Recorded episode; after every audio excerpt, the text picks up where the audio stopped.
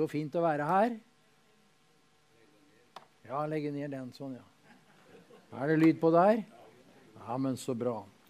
Herlig å være her, og herlig å være sammen med Guds folk. Enten vi kjenner hverandre eller ikke, så kjenner vi hverandre etter ånden og kjenner at vi er samme familie. Det er rart det der, vet du. Du kan komme hvor som helst i verden, og så er du på et møte, og så synger man noen sanger, og så priser man Gud, så kjenner du Wow, han der er broren min! Hun der er søstera mi. Ikke sant? Vi var oppe i, jeg var i India, vært i India noen ganger, og så var vi langt oppe i Himalaya. Så skulle vi ha en liten konferanse oppe der, langt inn i fjellet. Så sa han pastoren det har aldri vært noen hvit mann her har prediket før. Så. Så var jeg der. Så var vi der to-tre dager, og når vi skulle dra, så gråt de. Det var akkurat som vi hadde kjent de hele livet. De var vår familie. Sånn er det over hele verden. Og Birger, jeg er så glad at jeg fikk møte deg her. Jeg har sett deg bare på TV, men jeg kjenner ånden. Kabroshita lamania. Og det er herlig å kjenne den enheten og kjenne den her driven du har, den her trosgnisten du har. Det er veldig bra. Og nå hadde vi et veldig herlig møte her i går. Skal jeg følge med klokka her? Vi hadde et veldig herlig møte her i går. Og med et herlig profetisk budskap, en driv, en profetisk visjon som Gud hadde gitt deg, Birger. Og jeg, jeg kjenner jeg tok det inn i hele mitt hjerte. Og når man hører sånne voldsomme ting, så kan man tenke ja, men Ja, Men hvordan, hvordan, hvordan skal alt det her skje? Ja, det er så mange sier det liksom, det knaker oppi her. Men du må fange ånden i det. Så må du kjenne at det her er en oppmuntring fra himmelens Gud til oss som må tro Han for store ting. Og ikke bare liksom si nei, nå er det så vanskelig og det er så tørt, og ha fokus på det negative. Nei, himlenes rike er kommet nær. Det er jo i deg og i meg. Og vi kan fryde oss og vi kan glede oss i sammen. Så takk, Mangs, for invitasjonen til å være her. Margaret og jeg vi har nytt å være her og kjenner den her herlige friheten og nærværet fra himmelen. Det er noe fantastisk. Så takk skal du ha, og Gud velsigne deg og Ann Margrethe i gjerningen her på, på Gabelstad. Det er noen ting fantastisk flott som dere driver. Og så må jeg si det, Birger, det er ikke så lett å selge svenske bøker i Norge. Det er svårt, det er lite svårt for nordmennene å lese svensk, vet du. Jeg skal si det, men Vi gikk på bibelskole, kona og jeg. Begynner å snakke litt svensk vet du, når man sammen med svensker. Så, så skulle vi lese bøker, da. Og det var bra. Man fikk en stable med bøker. Det eneste jeg skrev i, i rapporten når året var omme, var, hvis det var noe man ikke var fornøyd med, det var at vi hadde fått for få bøker. Men, men kona syns ikke det samme, da, for at vi fikk en bok og Den heter 'Bibelens inspirasjon og auktoritet'. Bare emnet er jo tungt. Og det var på gammel svensk, skrevet av en som heter René Passé, en franskmann. Og så skulle vi lese det, og vi, vi hadde leid en leilighet der, og Marit satt og, le, og leste det her. Jan, jeg skjønner ingenting, sa jeg. Jeg forstår ingenting. For det første var emnet tungt, og for det andre så var det svensk, og så var det gammelsvensk. Så jeg måtte lese høyt for henne og presse meg gjennom de bøkene. Men etter det så har det gått fint å lese, lese svensk. Men, men, alle er ikke enig i det. Men, eh, men, eh, det var en herlig bok, så du får kjøpe boka, og så får du bare legge den på brystet og så si 'La meg få del i den samme troens og den profetiske ånd i den boka her'. Så om ikke du forstår det, så får du be om utydningens gåva. For det tyder det, men, men, sånn er det, da. Og det her, vet du, med, med språk, det kan jo være litt sånn der Selv bare svensk, som er ganske likt, da. Og de sa det her, Vi ba her på morgenen her Folk har dårlig rygg. da. Det er nesten smittsomt, sa en dame her. Og da Jeg kom på en, en For en, ja, det er mange år siden nå. Så satt jeg hjemme en søndag på verandaen. Det var, sommer, det var i sommer, midt i sommerferien. Så leste jeg en bok av en som heter Terry Mice. Den heter 'Mer enn overvinner'. heter den boka. Og når jeg hadde lest ferdig den boka Jeg liker å ta bøkene i ett jafs. Jeg er snart ferdig med den boken der nå. Jeg er snart ferdig med den. Jeg skal skrive til deg og så gi deg en tilbake. Så leste jeg denne boken av Terry Mice, 'Mer enn overvinner'. Han er, han er misjonær i, har vært misjonær i Mexico. En, tro, en troens mann. Når han har lest den boka, så kjente jeg en sånn troens ånd kom over meg. Så talte Gud til meg. Og så sa han Da hadde vi møte her, Borg Kristent Senter. Så sa han det kommer en mann på møte i kveld. Nei, det var, eh, jo, det var på kvelden. kommer en mann på møte i kveld. Og han har skjev rygg, og jeg skal helbrede ham. Ja, tenkte jeg, det var fint. Men så begynte jeg å diskutere litt med Gud. Så sa jeg men det er jo ikke jeg som skal preke, det er Finn Olav Pedersen som skal preke. Jeg prøvde å si det til Gud, da. men det gikk ikke. Så, så, jeg måtte bare ha det der i hjertet. da. Så når vi preka, han preka, jeg satt der vet du, på første benk, og når han preka på slutten av preken Jeg visste ikke hva jeg skulle gjøre med så Jeg kjente Guds kraft over hele meg. Det strømma gjennom kroppen min tenkte jeg, hva skal jeg gjøre? Og så sa jeg Finn Olav, kan jeg si noen ting? Så etter, han preka, ja, vær så god, sa han. Så sier han. Så sa jeg, og vi hadde kanskje 400 på møte, det var masse folk da. Så sa jeg det finnes en mann her, sa jeg, du er på besøk i menigheten her i dag, sa jeg. Og du har skjev rygg, og Gud skal helbrede deg. Ingen ga seg til kjenne. vet du. Nei, nei, nei. Men da kjente jeg wow, kabroshi kitaba. Så da, da, var det liksom, Noen ganger kan man liksom være litt sånn undrende, men da kjente jeg det for sikkert. Så sa jeg jeg måtte si det om og om igjen. Så, du er på besøk her. Og så til slutt så tror jeg jeg spurte om hvor mange som var på besøk. Og det var et gjeng.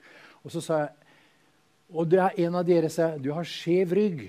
Jeg holdt på så lenge. Men til slutt så kom han. Men han var svensk. Han hadde ikke, han hadde ikke skjev rygg, han hadde sned rygg. vet du. Ja, Det visste jo ikke jeg. Han hadde sned rygg.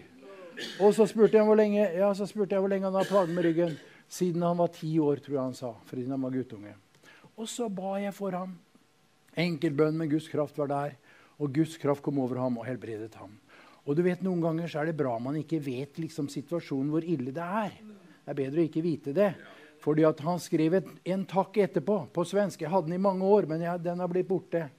Og en evangelist som var fra Sverige, han kom på våre møter. Han hadde treffet han i Sverige eh, lenge etterpå, og han, og han fortalte han hadde blitt helad. Og han hadde sned rygg, og så hadde han sånn S-formet rygg.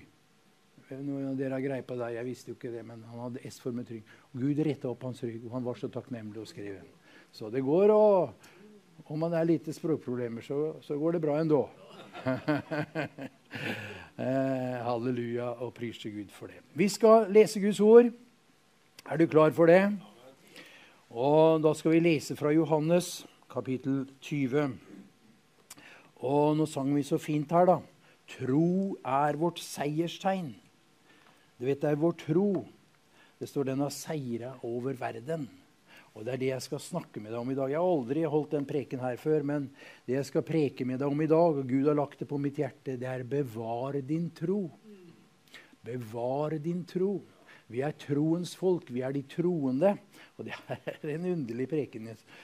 Så det her må du bare spenne fast sikkerhetsbeltet og, ta imot. Men Guds ord det gjør noe. Gud virker gjennom sitt ord. Så når du hører ordet, Troen kommer av forkynnelsen eller hørelsen. 'Faith cometh by hearing', står det på engelsk. Troen kommer av at du hører.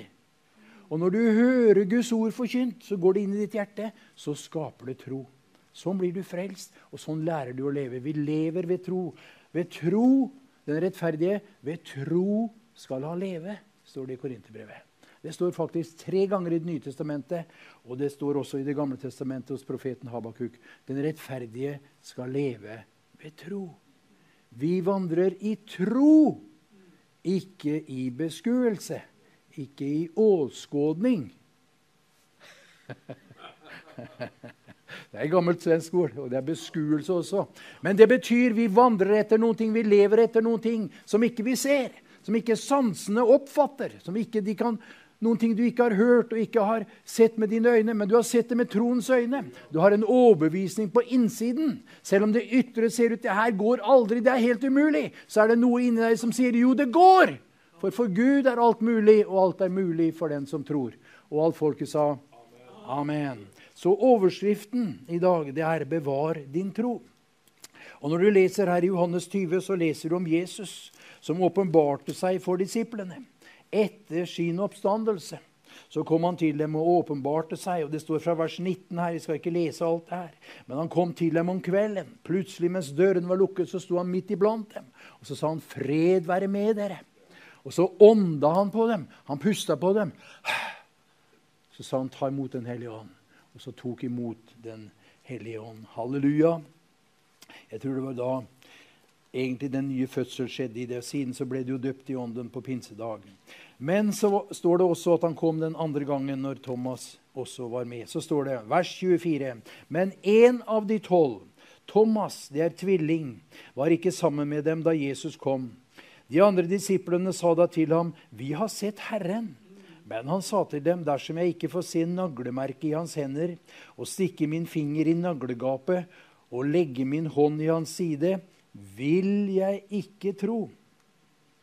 Åtte dager deretter var hans disipler igjen inne, og Thomas var med dem. Da kom Jesus mens dørene var lukket. Han sto midt iblant dem og sa, 'Fred være med dere.' Deretter sier han til Thomas, 'Rekk din finger hit og se mine hender.' 'Og rekk din hånd hit, legg den i min side, og vær ikke vantro, men troende.' Thomas svarte og sa til ham, 'Min Herre og min Gud.' Jesus sier til ham, 'Fordi du har sett meg, tror du.' Salig er de som ikke ser, og likevel tror. Også mange andre tegn gjorde Jesus for disiplenes øyne, tegn som det ikke er skrevet om i denne boken. Men disse er skrevet for at dere skal tro at Jesus er Messias, Guds sønn, og for at dere ved troen skal ha liv i hans navn. Amen. Dette er skrevet for at dere skal tro at Jesus er Guds Messias, og at dere ved troen skal ha liv i hans navn. Så Guds ord det er gitt oss for at vi skal få tro. Overbevisning i vårt hjerte. Vi kan lese Guds ord, og vi kan høre det. Og når vi hører det, så skaper det noen ting. Det skaper hva det nevner vårt liv. Jeg tror jeg kanskje har fortalt den historien før om søndagsskolelæreren som spurte elevene du, på skolen, søndagsskolen Har dere Jesus i hjertet? Ja, ja, ja, de hadde Jesus i hjertet. Og så sa de, så sa læreren, ja, men hvordan kom han inn der, da? Ja, du kan historien, du, søster. Ja, så var det en som rakk opp hånda, og så sa læreren, ja, Ole, hvordan kom han inn? Han kryper inn gjennom øret, sa han. Og det er helt sant. Han kryper inn gjennom øret og så ned i hjertet. Du hører tro, og plutselig så får du en overbevisning på innsiden. Så begynner du å gå på noen ting som ikke du har sett, som ikke du har hørt og ikke har forstått. på naturlig vis. Men det kalles for åpenbaring. Du har fått hjertets opplyste øyne, og så blir du frelst. Halleluja. Vi lever ved tro, og vi skal vandre i tro hver en dag. Er du med på det? Nå er det sånn vet du, at vi lever i en tid der troen blir angrepet på mange vis, og sånn er det i ditt og mitt liv også. Djevelen vil stjele troen fra deg. Kan han lamme din tro, så lammer han deg. Kan han gjøre deg vantro, og kan han gjøre deg motløs og tvilende, så mister du den driven som troens verden har i seg. Så det første som står om her, la meg nevne det for deg. Har vi en forstandstro her oppe, eller har vi en hjertetro? Det er forskjell på det. Er det det, sier du? Ja, det er det. Jesus sa, 'Fordi du har sett meg, tror du'. Vet du, Det er noen mennesker de tror på Gud. Det er mange mennesker som tror på Gud, som ikke er frelst. Er det det? De har sett noen ting. De har sett noen ting. Noen, Paulus sier det at det Gud, har, Gud har åpenbart seg sjøl gjennom sitt skaperverk. Det en kan vite om Gud, ligger åpen for dem, sier han. Så enhver egentlig vitenskapsmann må erkjenne at bak her er det noen ting. Nå kaller man det for intelligent design, og da for å liksom ikke si og nevne Gud. Og det er jo fint, ja, men de må erkjenne det er noen ting bak her som ikke vi forstår. Noen har designa det her, og konstruert det her. Det er en, på et høyere plan. Man kan se at Gud er der. Gud har åpenbart seg selv. Det sier Paulus i Romerne 1. Sånn er det. Ellers er det sånn du, at noen de, ja, de tror på Gud. for noen, nede i gata, Jeg kjenner han nede i gata her. Han var en fyllik. Han drakk og rusa seg og bærte seg. Plutselig en dag så ble han forandra. Det var Gud. Så tror de på Gud. Ikke fordi de opplevde det sjøl, men fordi de ser det hos noen andre. Og sånn er det. Eller liksom de, de, de, de, ser noen ting. Ja, men oi, oi, oi, ja, men det må være noe. Og så tror de på Gud. Det går an å ha en tro på Gud oppi hodet sitt. Og nå er ikke det noe gærent, men det i seg sjæl, det hjelper ikke. Når du leser Johannes 3, så leser du om en mann som heter Nikodemus. Har du lest det? Han hadde tro. Han var en fariser. Han trodde i hvert fall her oppe. Ja. Og så ble han veldig forundra, for han så Jesus gikk omkring, og han hørte ryktene, alle undrene som hadde skjedd. Så tenkte han jeg skal sjekke ut dette her og finne ut av det sjøl. Og så kom han til Jesus om natten. Banka på om natten. Han turte ikke å gå om dagen. Han var litt feig, da. Men han kom om natten, og så fikk han en samtale med Jesus. Og vet du hva han sa? Han bekjente sin tro. Vi vet, sa han, at du er en lærer kommet fra Gud. For ingen kan gjøre de gjerninger du gjør, uten at Gud er med ham. Han trodde. Han trodde oppi hodet sitt på Gud. Han var oppvokst i det og lærte seg det. Og han så Jesus, og så tenkte han han der er fra Gud. Så han erkjente det og bekjente det. Du er en lærer kommet ifra Gud. Men det var ikke nok. Vet du at Det er folk som går rundt i våre menigheter i dag. De tror på Gud, og de tror at han er mektig. Og de kan fortelle om hva som har skjedd med alle de andre. Men sjøl er de ikke født på ny. Det er farlig. Det er skummelt. Det går an. Tenk Nikodemus. Han kunne jo blitt med i den første menigheten. Vi leser ikke mer om ham. Han hadde tro oppi hodet sitt, men Jesus skjærte igjennom. Og så sa han, 'Nikodemus, du må bli født på ny! Wow! Jesus gira om og snakka ikke om den troen som var oppe her. Han snakka om den troen som er her inne. Og så sa han, Nikodemus, du må bli født på ny! For ingen kan se Guds rike før han blir født på ny. Vet du hva? Det kalles hjertetro. Med hjertet tror en, står det i Romerne 10. Og med munnen bekjenner en til frelse. Med hjertet tror en til rettferdighet, med munnen bekjenner en til frelse. Troen er i hjertet. Det er der den sitter. Ja, vi kan bli etablert i vårt sinn og lære mange ting, men troen sitter i hjertet. Så da er spørsmålet har vi en hjertetro, eller en forstandstro. Ser du forskjellen? Det går an å gå rundt i menigheten. Man kan være med i menigheten i mange år. Man tror på Gud, man bekjenner det. Men man bør ikke være frelst, man bør ikke være født på ny. Og det, har skremt meg. Det skremmer meg. Jeg ser ting i menighetene som skremmer meg. Folk tror på Gud, men hvor er hjertets åpenbaring? Hvor er lyset fra hjertets øyne? Hvor, hvor, hvor, hvor er livet? Jeg blir redd. Og jeg må spørre meg sjæl Vi i dag, lever vi ut ifra vår hjertetro? Eller lever vi ut ifra våre sanser? Vet du, Vi har det så utrolig godt. Farlig godt. Har vi ikke det?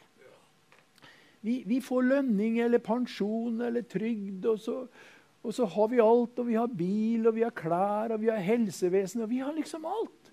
Det, det, det går av bare farten. Men er det troen vi lever av?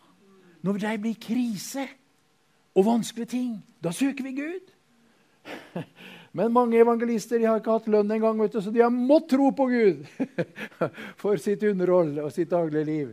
Ja, Men troen i hjertet, bruker du den en gang? Er det den du lever av? Vet, vi har det godt, og vi skal takke Gud for det. Men er det virkelig nødvendig for deg å tro? Ja, sier du en gang dør vi, da skal vi jo vi tror på det. Vi har fått et evig liv. Vi skal leve om igjen dør, sier Jesus. den som tror. Men vet du hva? Hvis vi aldri bruker vår tro, hvis vi aldri aktiverer det på innsiden og lever ut fra det Nå har du hørt et budskap om vekkelse her og gjestetider fra himmelen. Da kan vi bruke vår tro så kan vi si ja, Gud! Vi tror på det. Vi innretter vårt liv etter det. Vi innstiller oss på det. Halleluja, så kommer det. Det blir som kvinna satte fram tomme kar. vet du. Så lenge det var tomme kar, så fløt oljen. Men når ikke det var noe mer tomme kar, så stoppa det hele opp. Da blir spørsmålet har vi noen tomme kar i vårt liv. Er det noen områder der vi sier 'Gud, jeg må ha deg'? Jeg må ha deg, ellers så dør jeg. Ellers så går jeg under. Da er det en desperasjon. Og da aktiverer du din tro, og så kommer Gud inn i ditt liv. Kaboshi kamoria. Halleluja. Så noen kan leve, ha tro på Gud i sitt hode, men vi må ha tro i vårt hjerte. Vi må høre det, at Jesus døde for oss. Og du vet Når Jesus snakka om det nå, nå, må jeg passe på her, da, for at jeg preker meg ut. Jeg er bare på punkt én. Så jeg må passe Det går bra, vet du. Men vet du hva? Jesus snakka til Nikodemus. Jeg tenkte litt på det der. Du vet I Amerika man hadde det man kalte for the great awakening. Den store oppvåkningen, den store vekkelsen, det var i 1734 med Jonathan Edwards. Den gangen så bodde det 350 000 hvite i Amerika. Og med The Great Awakening så var det mange som ble frelst. Mange var det frelst fra før. Men i, The Great Awakening så ble kanskje 50 000 mennesker frelst. En sjuendedel av befolkningen. Og vet du hva den vekkelsen begynte med? Det begynte med denne presten som heter Jonathan Edwards. Han var fra Irland, tror jeg det var. Han begynte å holde bibeltimer. Og vet du hva emnene var på bibeltimen? Det var å bli født på ny. Og da begynte folk å bli født på ny. Da var det vekkelse. Mange hadde hatt troen i sitt hode, men ikke i sitt hjerte. Men så fikk de det. Og jeg tenker på det, Hvorfor er det sånn? Noen Vi ber frelsesbønn med det, og de tror på Gud. Men blir de frelst? Blir de født på ny? Og det, det, det, det plager meg. Det, gjør vondt. Det går an å komme inn. Ja, men jeg tror på Gud. De er der. De sitter der. Men vi må føre dem inn i livet med Gud. Og jeg tenkte på når Jesus jeg, jeg litt på det, når Jesus sa til Nikodemus Han begynte å forklare ham litt. Han sa akkurat som Moses opphøyet slangen i ørkenen. Således skal menneskesønnen opphøyes. Og for de der i ørkenen, da Tenk der, de, de ble bitt av slanger fordi de hadde gjort opprør mot Gud. Og de kjente giften jog gjennom kroppen, og så skjønte de nå dør jeg! Ikke sant? Vi har hørt opprør med Gud, og nå får vi igjen. Nå har vi tatt imot forbannelsen isteden. Og så jog gifta i kroppen, så skjønte de nå dør jeg! Hva skal jeg gjøre? Og folk døde. Så ropte Moses til Gud. Så sa Gud til ham, lag deg en slange. Det er bildet på forbannelsen. Kobberslange. Heis den opp på en stang. Og så si til alle folket, se opp på den der, der så skal du leve. Nei, det går ikke an. Det er for dumt. Se bare opp på den der! Fest øya på den slangen der! Og så gjorde de det. De tenkte jo nå er livet over. Jeg kommer å dø. Det er alt er ferdig. Det er over. Nei! Det fikk en ny begynnelse. Det var nesten som å bli født på ny. Og det bildet brukte Jesus. Og jeg tror Kaboshinia. Det er noe av vekkelsens ånd, Birger. Når Guds nærvær kommer, og folk sier 'Å, er en synder'. Det heter syndenød. De får nød for sin sjel. Hva skal jeg gjøre for å bli frelst? Du vet, Jeg kommer fra en slekt. En pinseslekt på ene siden og en metodistslekt på andre siden. På 30-tallet hjemme så var det en stor vekkelse i metodistkirken, der som min mors slekt kommer fra. Det var sånn nærvær av Gud i kirken hjemme der. Vekkelsen varte i tre år, og 300 ble frelst, og nesten alle ble bevart. Wow. Hele slekta mi de, de ble frelst i, i det der. Oldemora mi, besteforeldrene mine, de hadde 13 barn. Og alle unntatt den eldste og den yngste, så langt jeg kunne forstå. De var med i vekkelsen. De ble frelst. Men vet du hva? Det var et sånt der gudsnærvær. Folk kom i syndenød. Ja. Noen kjente det på natta. De lå i senga si og kjente 'jeg er en synder, jeg går rett til helvete'. Så sto de opp, og så gikk de inn til naboen og banka på. For de visste han var frelst. 'Kan du be for meg så jeg må bli frelst?' Ja, 'Men kan ikke vente i morgen, da?' 'Nei, jeg er redd jeg dør i løpet av natta. Da går jeg fortapt.' Det heter syndenød. På pinsedag så stakk det dem i hjertet. Det er vekkelsens ånd. Skal du bli født på ny, så tror jeg kanskje noen trenger å se sin synd, at de er syndere. At de er fortapt. De er de fortapte som blir frelst. Men i hvert fall vi kan vite i dag jeg har troen i mitt hjerte. Og ære være Gud for det. Og jeg sier, bruk din tro. Vær aktiv. Lev troens liv. Og ikke liksom dø hen. Kanskje vi kan spørre oss sjøl en gang hvor lenge er det siden jeg aktiverte min tro? Levde ut fra min tro? Pass deg så ikke troen svinner hen, og så blir det bare i hodet vårt isteden. Det må det ikke bli. Bevar din tro i ditt hjerte. Og alt folket sa? Amen.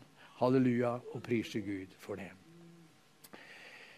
Hjertetroen istedenfor forstandstroen. Og når vi leste noen ting her, så leste vi noen ting. Jesus sa til Thomas han sa, 'Rekk din finger hit, legg den i min side, og vær ikke vantro, men troende.' Vær ikke vantro, men troende. Vet du hva det betyr å være vantro? Å, ha, å være vantro det er ikke det samme som å ha en svak tro eller en liten tro. Nei, vantroen er selve motsatsen til troen. Og du skjønner, noen mennesker de liksom Nei, ja, nei, jeg tror ikke det. Nei, nei, det var nok litt kraftig han tok i, han der, han der Birger. Ja, jo, nei. Vet du hva? Du må passe deg. Vi må passe oss. Å være vantro, vet du hva det er? Vet du hva? Ja, men noen sier 'jeg kan ikke tro'. Nei, men vil du, da? Vet du hva Thomas sa? At det står 'Jeg vil ikke tro', sa ja. Og etterpå skal jeg lese for deg hvis du får tid her. Vet du om Israelsfolket? De kom ikke inn i landet. Vet du hvorfor det? De ville ikke tro. Det er alvorlig. Og nå har jeg her, nå har jeg bruker jo den her, her jeg kaller for Gilbrant. da.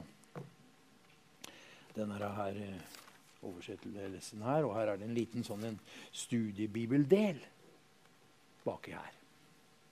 Det er forskjellige bibeloversettelser, men jeg liker den her. Her står det. Kan du høre litt her? Jeg vet ikke om du leser kommentarer eller fotnoter i biblene, men her er det en liten, liten opplysning bak i bibelleksikondelen til, sier Gilbrand. Han var med på det her da. Her står det vantro er det motsatte av tro. En negativ holdning hos mennesket overfor Gud. Det er en fornektelse av det troen holder for sant i forbindelse med Gud og hans vesen. Videre er det en ulydighet mot Gud, uvilje og motstand mot ham. Endelig er den også en beskaffenhet i hjertet, der hele personligheten er engasjert i mistillit til Gud og forakt for Hans ord. Det var kraftige saker. Var ikke det? Ja, men jeg har så liten tro. Jeg sier, ja, men kutt ut det der med liten tro. Men vil du tro, da? Vet du, Jeg snakka med en dame. Når du snakker med folk, så kommer det liksom fram. Jeg snakka med en dame, og så fortalte hun historien om en annen dame.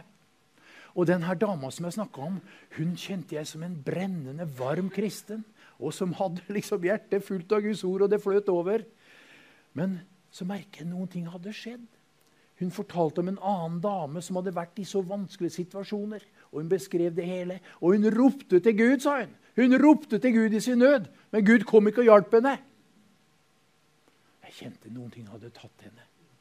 Det var noe av den her vantroens ånd. Og det er livsfarlig. Vi var i Amerika her i Når var det jenta mi? Var det i mai? Så var vi i Amerika og var rundt på møter. Det var herlig. Vi så denne filmen 'Jesus Revolution'. Den kommer på kino her nå. Jeg anbefaler ikke folk å gå på kino, altså, for jeg går der sjelden sjøl. Kanskje en gang i året. Men når den kommer Den kommer nå i slutten av august. Den må dere gå og se på. Jesus Revolution, det, det handler om Jesusvekkelsen når det brøt fram i, i California på 70-tallet. Veldig sterkt. Du bør gå og se den. Og Vi fikk se den der, og vi var i menigheten til Greg Laurie der. Som var en av de som ble frelst i vekkelsen. Han hadde tre eh, menigheter i Los Angeles, tre campus, som de sier. Og vi var på møte der. Salen tok 2000. Han hadde 2000 på hvert av formiddagsmøtene. Og de som ikke fikk plass inne, de måtte sitte ute og se på storskjerm. Vekkelsens ild brant der inne. Å, det var så herlig. Kaboshi, kaboria. Så vi var der, og jeg tella på formiddagsmøtet. Jeg, vi var på det andre formiddagsmøtet. Når han hadde preka og var ferdig med å preke, så han vil du bli frelst, får du komme nå. Da kom det 35 stykker fram og sto framme på, på formiddagsmøtet for å bli frelst. Jeg tenkte, Halleluja, og priser Gud for det. Horamania. Så var vi på et annet møte. Vi var på, vi var på forskjellige møter. vet jeg, jeg, har alltid gått på møter. Alltid gått på møter. Ja, ja, en liten periode sånn i ungdommen som jeg var litt opprørt av. Ellers har jeg alltid gått på møter. Kommer, kommer til Afrika. vet du. Jeg var, jeg var i Afrika, var nede i en by, en by som heter Handeni. Og jeg preg, De skal ha Guds ord. De har lange møter. Vi hadde fire møter på en søndag. For Vi kom så sent på lørdag, så vi måtte ta det igjen på søndag. Så vi skulle ha fire møter på søndag. Så på, på kveldsmøtet så sto jeg nesten og svaia. Jeg visste nesten ikke hva jeg sa. vet du. Jeg sa til broderen trekk, trekk inn et prekenutkast her, så jeg vet ikke hva jeg skal preke om. Jeg hadde preka tre ganger. Så sa pastoren på 'Jeg syns du ser litt sliten ut', sa han. det det, det syns ikke de. De syns det var fint. da. Jeg, men jeg liker å gå på møter. Jeg kan, jeg kan, gå på møter, og jeg kan høre på, på, på YouTube og høre tre-fire prekener etter hverandre. Det jeg, jeg elsker det der. Men vi var på et møte, og det er noe av det sterkeste jeg har opplevd de siste åra. Og det var en der. Jeg hadde aldri hørt om ham. Han heter Johan Luc Traxel. Har du hørt om han? Han er fra, fra Sveits, og han hadde møte i Amerika. Og han preka. Å, halleluja! Det var noe som traff mitt hjerte. Og jeg kjøpte La meg si det er noen ting å møte også. Han begynte å preke, og så sa han nei, jeg ser noen ting sa han. Jeg ser noen ting som skjer. Jeg ser noen ting bak der. sa han. Det kommer et lys bak der. Og så begynte han å fortelle. Og så sa han i det siste har jeg opplevd noen ting. Han hadde opplevd over flere år. Hvordan Guds herlighet kom som en sky inn i lokalet og stilte seg over noen mennesker. Og han så det, det var en sky over Første gang han opplevde det, var en sky over noen som sto på galleriet. Og jeg så den skyen, sånn, og jeg så den kom nedover en broder. Og så så jeg inni skyen, sånn, så var det et helt friskt hjerte. Og så tenkte han wow! Hva er det her? Og Så sa han til broderen det er noen som trenger et nytt hjerte der. Ja, det er meg, han. Så ba han for han så ved tro, så sa han Gud gir deg et nytt hjerte nå. Og så ble han fullstendig helbredet. Og Det hadde han opplevd flere ganger. Og når vi var der på møte med han, så kom det igjen. Han sa jeg ser Guds sky der nede. Det er noen som trenger et helt nytt hjerte der. sånn, du har no store problemer. Så gikk han nedover i salen og så peka han ut en, en mann. Ja, det er meg, sa han. Og så sa han, Gud gir det til deg. Og etterpå så var han på TV i Amerika. Jeg vet ikke om dere ser på det her amerikanske It's Supernatural ved han Sid Rodd. Han, eh, han hadde han på besøk dagen etterpå når vi var på møte. Og så satt han på der, og da skjedde det samme i studio. Og på, Hvis du går inn på YouTube, så ser du en dame som, sa, som han profeterte, talte det her utover. Hun fikk et helt nytt hjerte. Hun sa siden har det vært helt friskt. Det ligger kommentarer her på. Og det, det, var en sånn trosinjeksjon. Og noen hadde vondt i hofta her. Og han, han, han, han kom ut i møtet, vet du, så sa han det er, det er på den syvende raden. sa han, Sprang nedover. 1, 2, 3, 4, 5, 6, 7. Her, på den raden her. Gud sier her, sa han, er det en dame. Og du har plager med hofta di. Og Jeg vet ikke om hun satt i rullestol, men hun hadde store problemer. Og han sa, 'Gud helbreder din hofte'. Og så reiste hun seg opp og så sa han, 'Gjør det du ikke kunne gjøre'. Og så begynte hun å springe rundt i lokalet og var fullstendig helbreda. Tenk, halleluja og prise Gud. Men vet du hva, jeg kjøpte hans bok. Begge, han, han har gitt ut to bøker. Jeg kjøpte begge bøkene. Så begynte jeg å lese de. Og det ga meg noen ting. Jeg ble så velsigna. Og det var et budskap i det der som rørte ved mitt hjerte. Og vet du hva han sa? Han sa vi må komme ut av vantroen. Og så, og så beskrev han sitt eget liv. Hvordan han ville komme inn i det her med vantro. Hvordan djevelen ville dra meg ut i det. Han har sett mange mennesker bli helbreda. Og de har hatt kjempekonferanse nede i Europa her nå, i, i, i Amsterdam, var det vel. Og han fortalte i boka hvordan han kom gjennom sin kamp mot vantroen. Han sa jeg har sett mange mennesker bli helbreda. Og jeg har sett mennesker blitt helbreda for, for uh, plager i nakken og i virvler. Men en dag sånn, så jeg, ble jeg sjuk sjøl. Jeg hadde sånne smerter i, i nakken. Og Til slutt så sa legen til meg jeg måtte spise de sterkeste smertestillende medisiner for å klare å holde ut. Og Han var på møte og ba for syke, og de syke ble helbreda. Men sjøl hadde han sånne store smerter. Og Til slutt så sa legen til han, du må opereres i nakken din. Det er risikable greier, men vi må operere deg. Og så sa han jeg sto i tro. sa han. Alle trospredikanter som har kjent hele verden, ba for ham. Men likevel var jeg syk. Jeg så liksom helbredelsen foran meg, sa han. Men jeg fikk av en eller annen ikke i grunn tak på det. Og så ble han lagt inn på sykehuset, og så tok han en operasjon. Og det her gikk bra. Siden har han fått det tilbake litt, men han har stått i tro for det. Men så sa han, når jeg var på det hardeste, sa han, med nakken min, da kom djevelen til meg, og så sa han, ja, du er en fin en. Du forkynner helbredelse for alle slags sykdommer, og nå ligger du her og skal la deg operere. Hva slags eksempel er det? Tjenesten din er over. Du kan bare glemme det der. Hvorfor helbreder ikke Gud deg? Så han, jeg kjente tankene kom. Otro. Vantro heter det på norsk. Heter det otro på svensk? Ja. Jeg kjente det kom sånn. Jeg kjente det ville ta meg. Men da bestemte jeg meg for én ting, sa han. Gud, du må hjelpe meg. Så ropte jeg til Gud, og så kom Gud til meg, sa han. Og så fikk han oppleve det her. Det står i 5. Mosebok 29, 29. Der står det 'det skjulte hører Herren til'. Men det åpenbarte er for oss og våre barn til evig tid. Da skjønte jeg det, sa han. Det er noen ting jeg ikke får svar på. Det er noen ting som er skjult. Han sa En annen, en annen gang opplevde jeg sa han, jeg hadde møte. Guds herlighet fløt, og det var sånn sterk. Sånn. Syke ble helbredet. Så kom jeg hjem. Sånn. Han har jobba Han er 50 år. Han har jobba hele livet. Først som bankassistent, og så siden så har han drevet firma sammen med kona for å finansiere seg sjøl. Det er ganske fantastisk. Og jeg, jeg brukte pengene i Guds rike, sa han. Og mens jeg var på møte og hadde helbredelsesmøte, og Guds kraft fløt der, sånn, så kom jeg hjem, sånn, så hadde det vært vannlekkasje. Og nesten alle de der, uh, produktene de hadde på lager, var ødelagt. Og huset var ødelagt. Så tenkte jeg, Gud, hvorfor kunne du ikke si det til meg? Her sto jeg under din kraft og talte ut kunnskapens ord om de syke. Og så fløt huset mitt over hjemme. Så kom de her tankene sånn. Men jeg har overvunnet det. Jeg forstår det ikke, men det skjulte hører Herren til. Jeg har lagt det bort. Jeg hørte på John Kilkepatrick, han, eh, han som var i Pensacola. Han preka om det samme. Han sa det. Det er noen predikanter sånn. De holder så mye på med det skjulte. Det som Herren har skjult, bruker de masse tid på å finne fram. Det er bedre å ta det som Herren har åpenbart, sånn, og preke det. Det er det vi lever av. Så må vi legge bort det andre. Og vet du hva? Jeg snakker med folk. Jeg har vært i mange sammenhenger og preka. Jeg har vært i utlandet, men jeg har vært i Norge mange steder òg. Og vet du hva? Det er en vantroens ånd som vil gripe om seg. Jeg merker folk de sitter hjemme. Ja, nei, jeg vet ikke. Jeg var med, men nei. Hvorfor skjedde det, da? Ja, Hvorfor ble ikke mora mi helbreda? Mm. Mm. Og hvorfor skjedde det med meg? Hvorfor, det? hvorfor kunne de gjøre sånn? Hvorfor hjalp ikke Gud meg, da? Det der er vantroens ånd. Og vet du hva? Hvis det der, der fyller vårt hjerte, da er vi parkert. Da er vi kommet inn i bakevja. Da er det farlig. Da bruker Gud kraftige eksempler. Og I brevbrevet så står det Jeg skal ikke slå det opp, men der står det, vet du, om vantroen.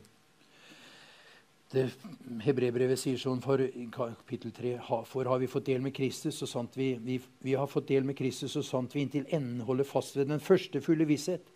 Når det blir sagt i dag om dere hører hans røst, da forherd ikke deres hjerter som ved forbitrelsen.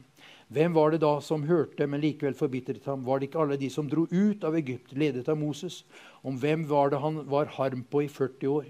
Var det ikke på dem som hadde syndet, så deres kropper falt i ørkenen?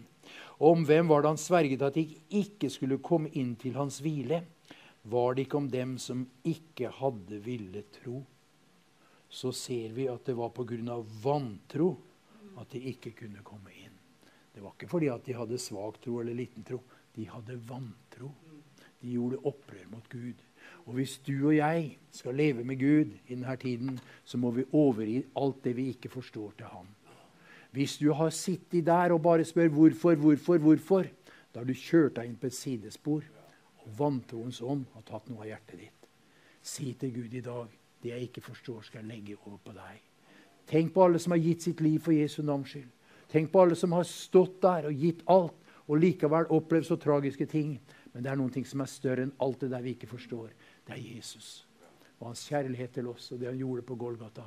Koste hva det koste vil. Om ikke vi forstår det like, vi skal ikke være vantro. Vi skal ville tro, og så skal vi ta imot det Gud legger i vårt hjerte. Halleluja! Det ble litt sånn alvor her nå, men vi trenger det også.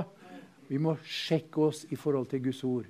Vi skal ikke ha bare forstandstro, vi skal ha en hjertetro. Og vi skal ikke være vantro, vi skal være troende i all vår ferd. Vet du hva?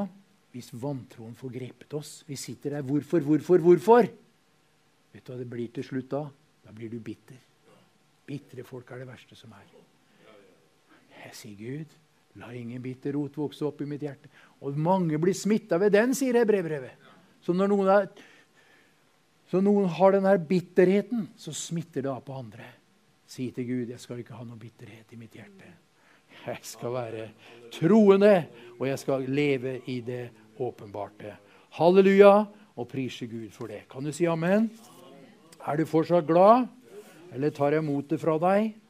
Nei, halleluja. Vi gjør ikke det. Vi taler, taler troens ord. Men noen ganger så må det gjøre sin gjerning i oss også. Og punkt tre, da, hvis du liker å ha punkter. Det må ikke bli for mange punkter, sa Åge, for da kan du punktere. Men til slutt, da. Nå leste Ove det her i dag. Om tvilen. Vet du hva? Det tredje punktet er ikke tvil. Bli fast i troen. Hva er tvilen her for noe? I Matteus 14 så står det om Jesus og disiplene. De var ute på sjøen. Det var storm. Så kom Jesus vandrende på sjøen. Tenk det, Han gikk på vannet. Tror du på det? Ja visst, han gikk på vannet. Det var ikke noe kunst for Jesus. Mens han gikk der på vannet, så var Peter frampå. Det er noen som alltid er litt frampå, vet du. Det er det. Det er bra, det. Ja. Eh, og han var frampå både når han skulle handle, og når han skulle si noen ting. Og det er sånn der uh, saying de har, sånn ordtak. Sjekk om hjernen er kobla til før du åpna munnen. Har du hørt den der? Og Peter var ikke alltid der. vet du. Han hadde ikke kobla på hjernen, så han var litt rask noen ganger. da. Men han var frampå. Og når han så Jesus Wow! tenkte han. Gå på vannet. Det er heftige greier. altså. Det her er litt av menighet. Går på vannet. Så sa han, 'Jesus, hvis det er deg, så begynn med å komme til deg.' Hva sa Jesus da? 'Det er greit, det, Peter', sa han. 'Bare kom.' Den tok en. Bort på ripa, vet du. De andre tenkte nei, nei, nei. nei, nei. Trådde den over, så gikk han på vannet. Tror du på det? Ja, han gikk på vannet. Helt klart. Han gikk på vannet. Men så skjedde noen ting. Vet du, Sånn er det med deg og meg. Nå skal jeg lære deg noen ting. Du kan få tro for noen ting i ditt hjerte. Du kan være på møte, og du kjenner Guds kraft er der. Og noen legger hendene på deg, og du blir frisk fra din sykdom. tenker du, halleluja! Så du, er du så glad. Smerten er borte. Så går det en uke. Så kommer det igjen. Hva gjør du da? og det er der kampen ofte står. Du får tro i ditt hjerte. De sier 'Nei, det var ikke tro, han da.' 'Nei, du, så rik er det.' Vet du hva? Gud kan legge troen i ditt hjerte. Så får du tro for noen ting. Men djevelen vil angripe troen. Og så vil han ta fokuset bort fra Jesus og det verk han gjorde på korset. Og så vil du se på omstendighetene. Og når du ser på omstendighetene, så glepper troen. Er det sånn, sier du? Det er sånn. Det er helt sant. Og det her ordet tvil som står her, vet du hva Jesus sa? Han sa 'kom til meg', sa han. Og i Matteus 14, 30 så står det 'men' Peter gikk på vannet. 'Men' Det kom et 'men', vet du. Det skal ikke si 'men', du skal si 'amen', sa broderen Haltorp. Men da han så det veldige uværet, ble han redd og begynte å synke. Ja, men da han så bølgene, så det piska hvitt, så begynte han å synke. Ja, men er det vanskeligere å gå på vannet når det er litt bølger, da? Det er umulig uansett. Er det ikke det? Jo. Så Peter, han hadde Kan du se det for deg? Og sånn er det med deg også. Du kjenner i ditt hjerte Ja! Halleluja! Karabashikitorinja! Det her går igjennom til seier. Du kjenner Ja! Ja! Du er den der. Det har du kjent ut du, noen ganger. Og det kjente Peter. Gå på vannet, vet du. Hi, guys. Så begynte han å se seg omkring. Å, det var jo storm. Skumma hvitt på bølgene. Og når han så på det, så begynte han å synke. Det kalles for tvil. Vet du, Det er ordet Det var det jeg skulle si, Ove. Det her ordet som er oversatt med tvil her, det er brukt bare to ganger i Det nye testamentet. For det står etterpå her, vet du. Han begynte å synke. Da ropte han, 'Herre, frels meg!' Jesus rakte hånden ut og grep tak i ham og sa til ham, 'Du lite troende, hvorfor tvilte du?' Hvorfor tvilte du? Han anklager ham for det. Vet du hva Jesus vil? Han vil at vi skal fokusere på ham. Han vil at vi skal ha fokus på det som skaper tro i vårt hjerte, ikke på det andre. Og det må jeg si i dag.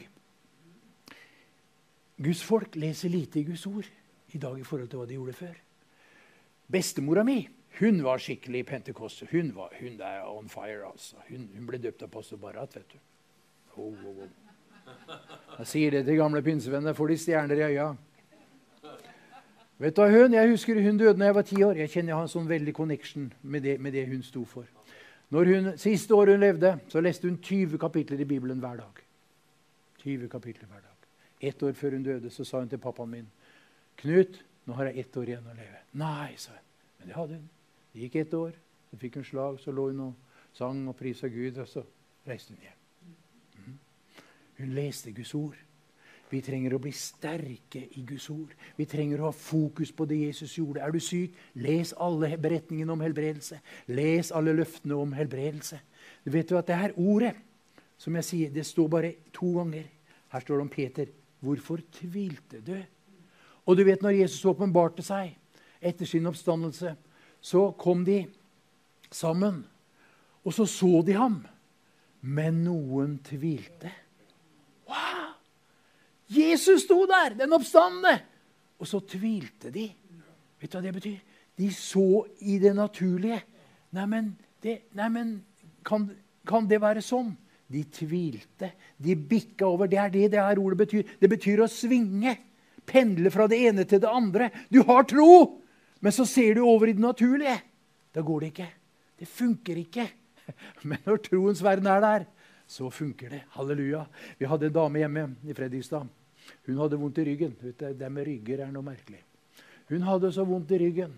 Og Så kom hun til legen, og så sa legen nei, du må nok operere. Det er mange år siden. altså. Da var ikke sånn som i dag. Du må nok operere.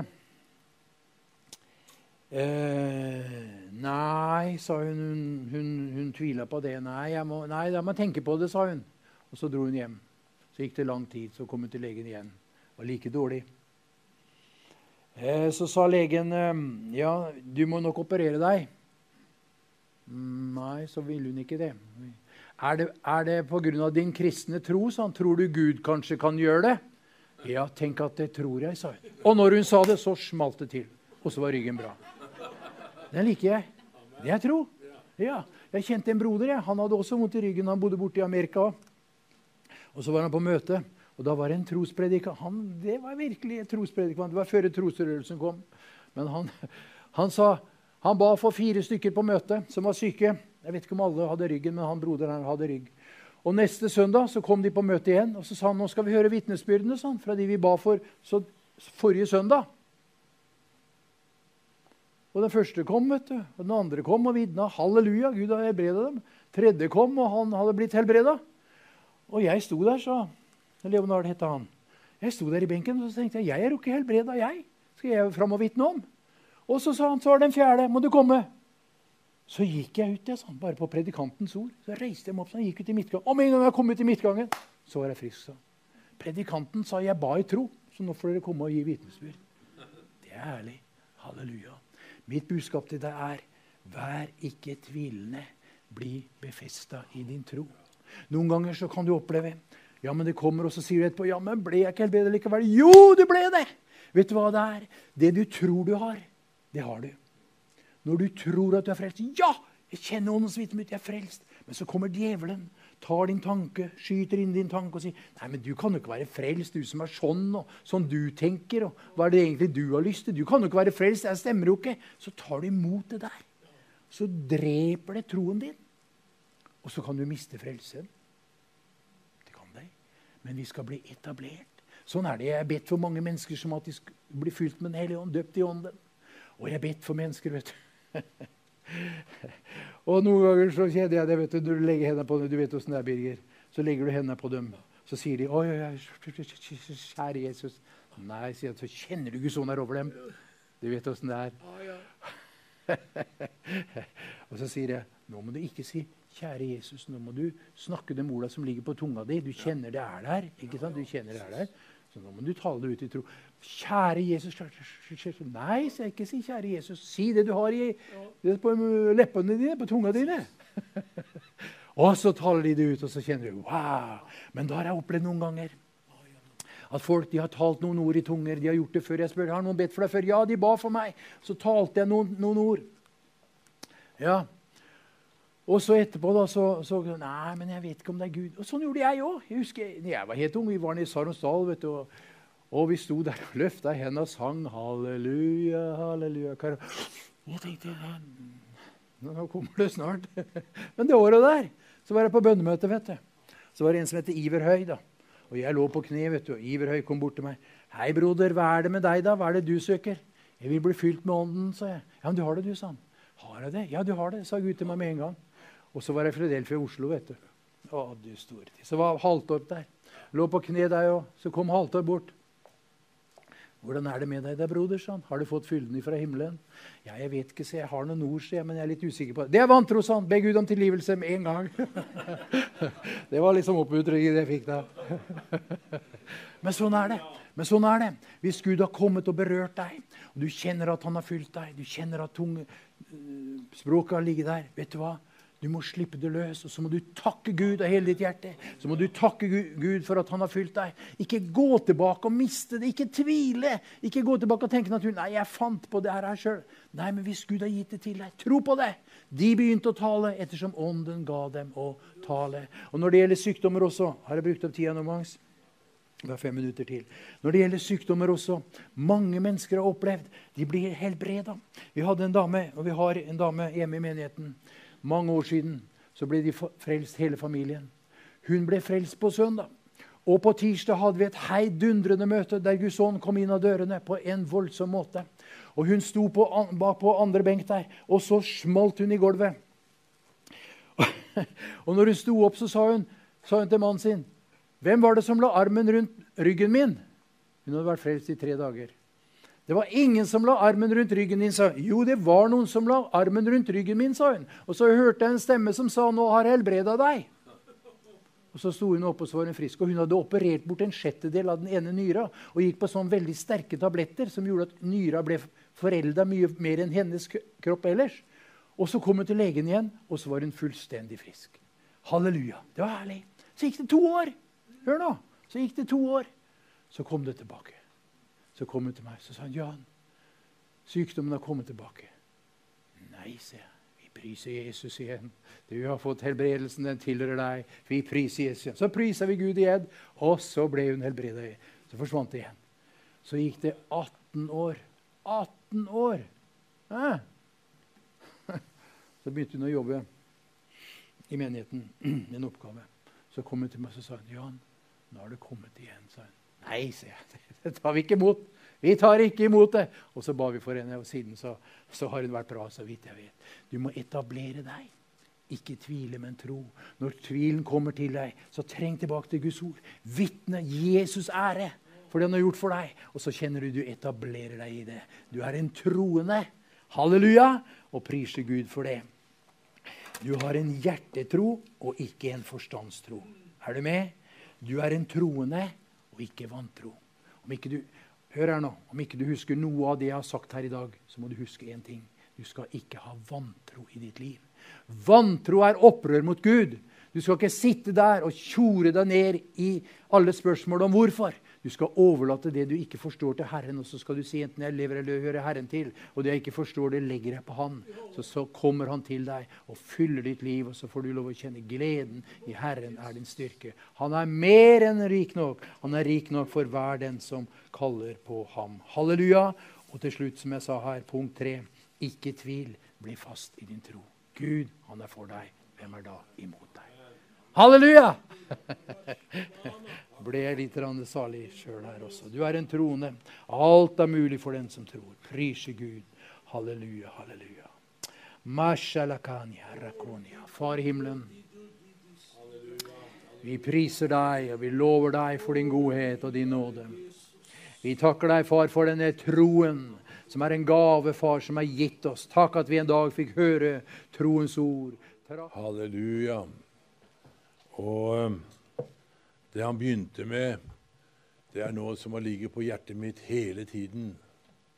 Ny fødsel må det til skal det bli et åndelig liv. Det blir ikke noe åndelig uten en ny fødsel. For det som er født av ånd, det er det som er ånd. Og det som er født av kjøtt, det er kjøtt. Jeg var en synder, hell i verden, i mange lass jeg kunne dra. Men Jesus stans i ville ferd. Han ga meg frelse